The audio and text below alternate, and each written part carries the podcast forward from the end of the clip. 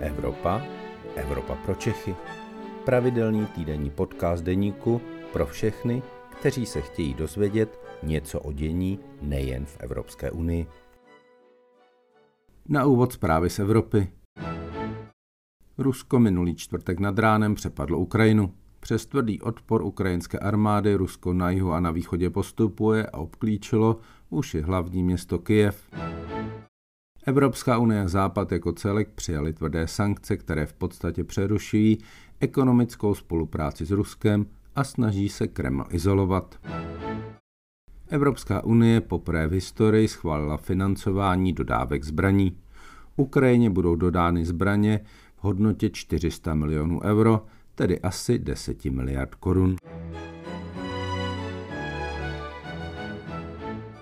Dobrý den, je středa poledne a přestože je válka na Ukrajině, je tu s vámi naše Evropa pro Čechy.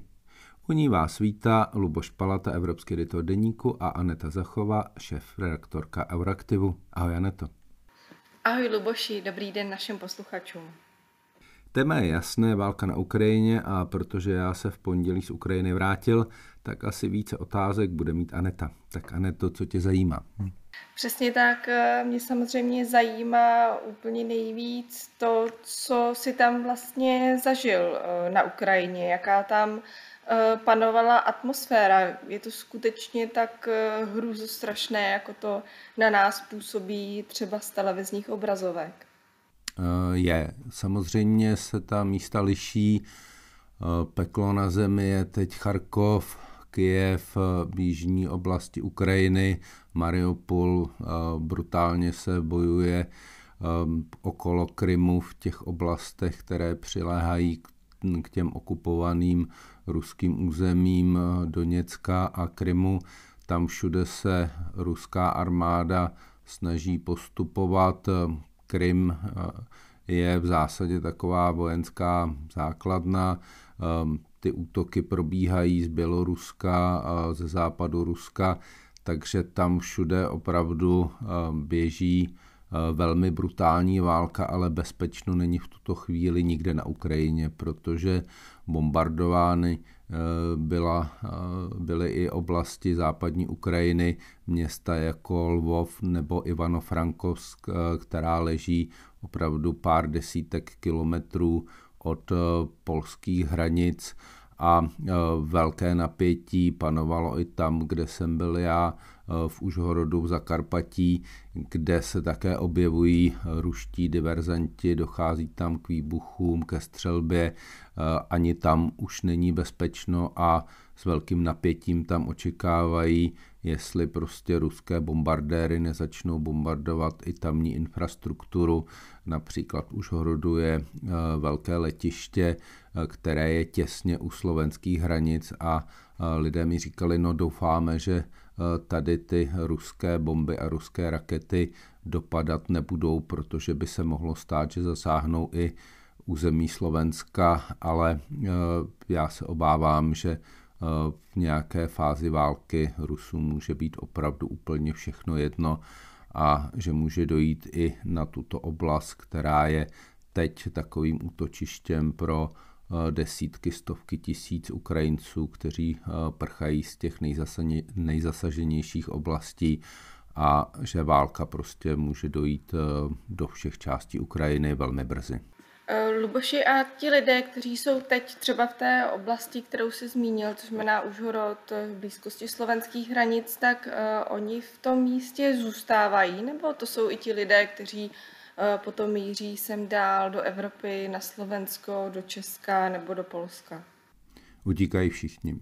Utíkají tedy hlavně ženy a děti, protože může kvůli eh, všeobecné mobilizaci Ukrajinci přes hranice nepouští, takže opravdu všichni, kdo mohou, posílají své rodiny do bezpečí, eh, utíkají téměř všichni, ta drtivá převaha je opravdu matky s dětmi, i těmi úplně nejmenšími, takže to jsou dnes eh, ti ukrajinští uprchlíci, kteří dnes míří na Slovensko, opravdu hodně do České republiky, hodně do Polska, mnozí do Německa. To je ta uprchlická vlna, o které teď víme a která se teď odehrává.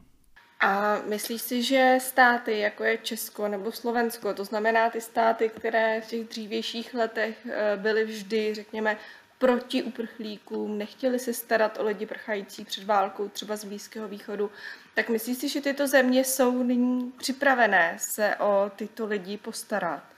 Já si myslím, že ano, že opravdu ehm, se to bere jinak, že ten pohled na Ukrajince je, aspoň co já jsem zažil, velmi příznivý. Ono je třeba si také uvědomit, že to slovensko-ukrajinské pomezí je z velké části ukrajinské, že tam je velmi silná ukrajinská menšina, takže u těch hranic to bylo jednoznačné, byla tam vidět obrovská solidarita i z České republiky přímo. Musíme si uvědomit, že v České republice dnes žijí opravdu tisíce Ukrajinců, mnozí z nich mají už české občanství a tato komunita se velmi mobilizovala a svým krajanům pomáhá. Zdá se, že i Polsko si uvědomilo, že tady e, je prostě válka a to, co jsme viděli na té polsko-běloruské hranici, už je snad definitivně minulostí a opravdu Polsko otevřelo dalo by se říct náruč e, ukrajinským utečencům. Ono je to opravdu, když to vidíš a já jsem to zažil na tom hraničním přechodu, kde jsem opravdu stál dlouhé a dlouhé hodiny v chladu a v mrazu a stojí vedle tebe maminky s dětmi, které někdy nesou jenom v náručí, někdy mají kočárky, nikdo nemá žádné velké kufry, někdo má jednu, dvě tašky a tím to končí a tihle lidé prostě prchají do bezpečí, aby zachránili opravdu děti, tak to by prostě člověk opravdu musel mít úplně bezcitný, úplně bezcitný, kdyby prostě na tyhle lidi, lidi nepohlížel jako na prostě běžence z války. A já jsem tam zažil takový moment, který je trochu jiný a to je, že na Ukrajině že je i několik set tisíc ukrajinských Romů a ty také prchají. A tam eh, jsem zažil z té slovenské strany, že to přijetí zdaleka nebylo tak vřelé jako u těch etnických Ukrajinců, ale eh, v zásadě to byli jednotlivci nebo eh, jako spíš to byly takové jako řeči rasistické a podobně, ale jakoby ty státní orgány se i k těmhle lidem chovají prostě jako k utečencům z války a dívají se na ně úplně stejně, takže eh, já doufám, že tohle odhodlání nám eh, vydrží, eh, že i ve chvíli, kdy se opravdu ty závory zvednou a ten proud utečenců, který dnes není zdaleka tak velký, jak by být mohl, protože vlastně brání tomu odchodu nebo brzdí ho vlastně ti ukrajinští pohraničníci, kteří opravdu pouští ty uprchlíky velmi pomalu, až po splnění všech eh, zákonných procedur a opravdu nepouští muže, eh, kteří by měli narukovat do armády, tak eh, až se zvedne ta závora a ten proud, který dnes už je silný, může být desetinásobně větší, takže prostě to odhodlání pomáhat nestratíme a opravdu těm Ukrajincům, kteří budou z té válečné Ukrajiny prchat, pomůžeme. A samozřejmě člověk doufá, že ta válka se v řádu dnů zastaví, že nastane nějaké příměří a že nedojde k tomu nejhoršímu, čeho se všichni obávají, že to prostě bude válka úplně totální a že Rusko opravdu bude odhodláno Ukrajinu zničit, dobít, okupovat a v tom případě ten proud těch uprchlíků bude opravdu obrovský. Já bych se možná zastavila u tohohle výhledu do budoucnosti. Eh, Boši, myslíš si, že ti lidé, kteří k nám teď přicházejí, takže tu budou v řádu týdnů, měsíců nebo let, eh, jak podle tebe, jaká je šance vlastně, že se eh, v blízké době třeba budou moci navrátit domů, protože samozřejmě Teď tedy tam zuří ten válečný konflikt, ale musíme počítat s tím, že Ukrajina bude zdevastovaná, bude tam zničená infrastruktura, i kdyby ten spor nebo ten konflikt dopadl tak nějak, řekněme, ještě dobře pro Ukrajinu, tak i tak ta země bude zdecimovaná. Kdy tedy si myslíš, že je nějaká první reálná šance, že by se ti lidé mohli vrátit domů? A ne, to se hrozně těžko odhaduje. Ono opravdu nikdo v tuhle chvíli neví, jak se ten konflikt bude vyvíjet. On nikdo nepředpokládal, že Putin eh, sáhne k téhle brutální vojenské invazi, eh, že bude ničit města, že bude bombardovat eh, civilní cíle, že prostě bude frontální útok na Kiev. Tohle nikdo před pár dny ještě nepředpokládal, čili dneska věštit, co se na té Ukrajině nakonec stane, je opravdu velmi těžké a Putin se prostě chová jako naprostý šílenec a opravdu v tuhle chvíli těžko předpovídat, jak to celé může skončit. Každopádně ti lidé, kteří odchází, odchází opravdu na lehko, jako kdyby jeli na nějaký prodloužený víkend, což je takový strašný pocit a pohled, že si člověk říká, co by si asi on vzal do toho malého baglíku, který si bere do těch nejlevnějších loukostových aerolinek. A to je opravdu šílené, ale ti lidé většinou míří k nějakým příbuzným, nějakým známým, a samozřejmě, že doufají, že se vrátí hodně brzy, že to skončí, mají tam své manžele, eh, své otce, eh, své rodiny, opravdu odjíždějí ty ženy a děti, takže eh, všichni doufají, že ta válka snad brzy skončí, ale nikdo neví, nikdo netuší, takže tady opravdu může dojít k obrovskému exodu a opravdu to může být tak, že ti lidé už se nebudou mít kam vrátit, protože jestli eh, tam bude nastolena nějaká brutální okupační eh, putinovská diktatura, tak mnozí lidé se ani vrátit nebudou moci a nebudou chtít. Takže to je opravdu velmi těžké dnes předvídat. Všichni samozřejmě doufají, že to pro Ukrajinu a Ukrajince ještě dopadne dobře, že ta válka brzy skončí a že ty mírové podmínky budou snesitelné, ale v tuto chvíli opravdu nikdo netuší, jak to celé může skončit a dopadnout. A ne to tady se začalo mluvit o tom, že by Ukrajina mohla být přijata do Evropské unie. Evropský parlament včera ukrajinskou žádost, která byla podepsána eh, v bunkru v Kijevě, v pondělí začal okamžitě projednávat, jak vy ty vidíš nějaké reálné kroky k členství Ukrajiny v Evropské unii. Dá se něco takového předpokládat v řádu dnů nebo týdnů? V řádu dnů rozhodně ne. Přístupový proces do Evropské unie je během na dlouhou tráť.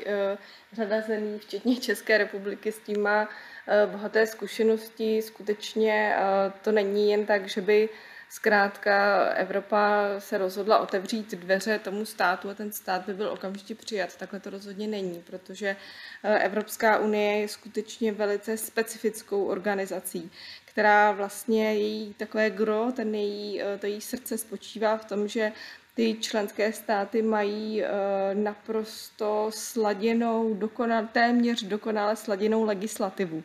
A sladit eh, legislativu, vůbec právní řád, fungování justice, všechno kolem jednoho státu s 27 členskými státy, tak to nikdy nemůže být otázka dnů nebo týdnů, to je otázka let a to dlouhých let. Eh, to, co je ale důležité, je dát Ukrajině ten symbol, dát dát jí to gesto, ten signál, že ona je v těch evropských strukturách vítaná a vlastně trochu popošoupnout ten přístupový proces. A jaký signál by to teda mohl být v tuhle chvíli? Nějaký rychlý, protože opravdu jde od dny.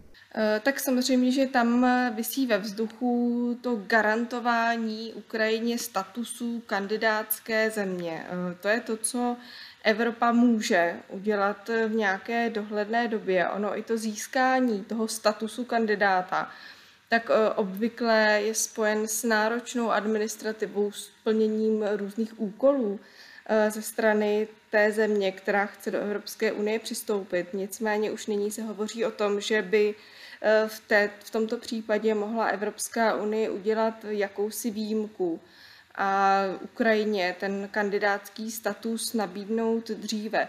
I k tomu je ale potřeba schoda 27 členských států a přestože země, jako je Česká republika, Polsko a řekněme ten střed a východ, eh, je k tomu otevřený. I dokonce český premiér Petr Fiala, který dříve, když ještě tedy um, se věnoval Evropské unii nikoli jako politik, ale jako akademik, tak vždy byl velice opatrný a varoval před takovými ad hoc rozhodnutími. Taky on teď uh, je součástí toho křídla EU, který volá potom, aby tedy uh, Ukrajině byl ten kandidátský status udělen. Nicméně pořád tu máme státy, uh, jako je Francie i jako je Německo, které jsou k tomu velice opatrné a obezřetné. A ono to skutečně eh, dává smysl. A dává to smysl nejen eh, kvůli těm právním otázkám a i částečně ekonomickým otázkám, ale dává to smysl i vzhledem k tomu, jak to bude působit třeba na státy západního Balkánu. Ono teď je velice aktuální ta otázka války na Ukrajině, pochopitelně, ale Evropa eh, mimo to své komplikované východní eh, partnerství, kolem těch komplikovaných východních sousedů, tak je i z jihu obklopená zeměmi, kde to skutečně často vře. Eh, pořád to jsou ty státy bývalé Jugoslávie, které mají mezi sebou často nevraživé, nevraživé vztahy, kde pořád se objevují různé eh, etnické otázky, etnické konflikty a i tyto země dlouhou dobu usilují o to, aby je Evropská unie přijala do té své rodiny. A vlastně přestože tyto státy se už dlouhá léta snaží, plní eh, všechny ty úkoly, které jim Evropská unie dává, tak vlastně dosud žádný takový signál od Evropské unie nedostali, ten signál, který nyní dostává Ukrajina. Takže pokud by byla Ukrajina, řekněme, pokud by k ní bylo přistoupeno nějak nadstandardně, tak potom by se tím Evropa mohla, Evropská unie mohla vytvořit eh, nějaký neúplně bezpečný precedent.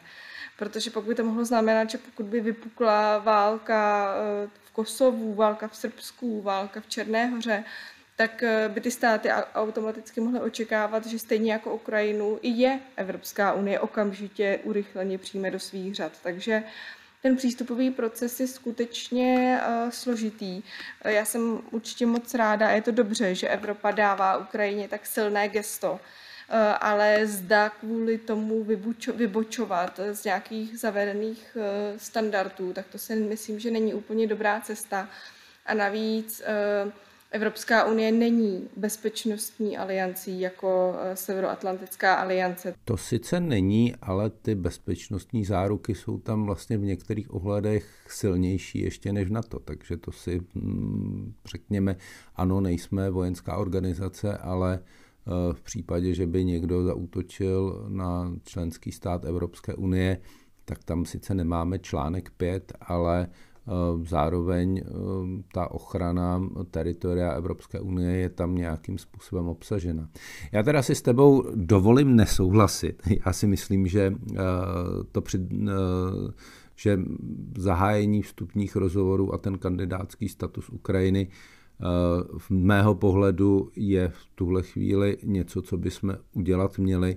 Ono to neznamená členství v Evropské unii, oni vstupní rozhovory se mohou táhnout opravdu desetiletí a tam vlastně se čeká na to, až eh, ta kandidátská země eh, splní všechny ty podmínky členství a jsou tady země, kde se ty vstupní rozhovory vedou opravdu dlouhé desítky let. Já připomenu dva příklady Maroko a Turecko, které opravdu jsou těmi kandidátskými zeměmi dlouhá desetiletí. A e, v případě Maroka to ještě ani vstupní rozhovory doteď e, neznamenalo, takže z mého pohledu tohle gesto je nepochybně na místě a e, je opravdu velmi důležité ho udělat strašně rychle v řádu dnů, maximálně několika málo týdnů, protože v případě, že ho neuděláme, tak možná země eh, jménem Ukrajina už nebude. Eh, já si nemyslím, že ten status kandidátské země by byl nějakým rozhodujícím faktorem eh, v tomto konfliktu. To určitě ne, ale je to nějaké gesto podpory, které z mého pohledu pro ty Ukrajince je strašně důležité. Určitě ano, ale pojďme se shodnout na tom, že gest podpor uh, proběhlo spousta, několik uh, a myslím si, že Ukrajina teď potřebuje uh, i trochu něco jiného než gesta. To ano, takže tam třeba vyčlenění peněz na zbrojní dodávky pro Ukrajinu je v tuhle chvíli určitě důležitější než status kandidátské země do EU. Na tom se asi shodneme. Přesně tak. A ne to tak, my jsme se teď dostali na konec našeho podcastu, k Ukrajině se zřejmě vrátíme i příští týden, protože asi bude o čem mluvit. Tentokrát se s našimi posluchači rozloučíme tímto schodným konstatováním, že zbraně jsou důležitější než kandidátský status eh, pro Ukrajinu, takže dodávejme zbraně a k tomu kandidátskému statusu se nějakým způsobem Eh, vraťme nebo pokračujme v tom, ale hlavní jsou zbraně, peníze, eh, možná pohonné hmoty a samozřejmě i ta humanitární pomoc. Eh, budeme Ukrajině všichni držet palce, buďte naši posluchači s námi a pokud můžete, tak prosím Ukrajině a Ukrajincům pomozte také. Díky moc a naslyšenou. Děkuji a naslyšenou. To byl podcast Evropa pro Čechy. Příští díl poslouchejte opět ve středu ve 12 hodin. Naslyšenou se s vámi těší váš Luboš Palata.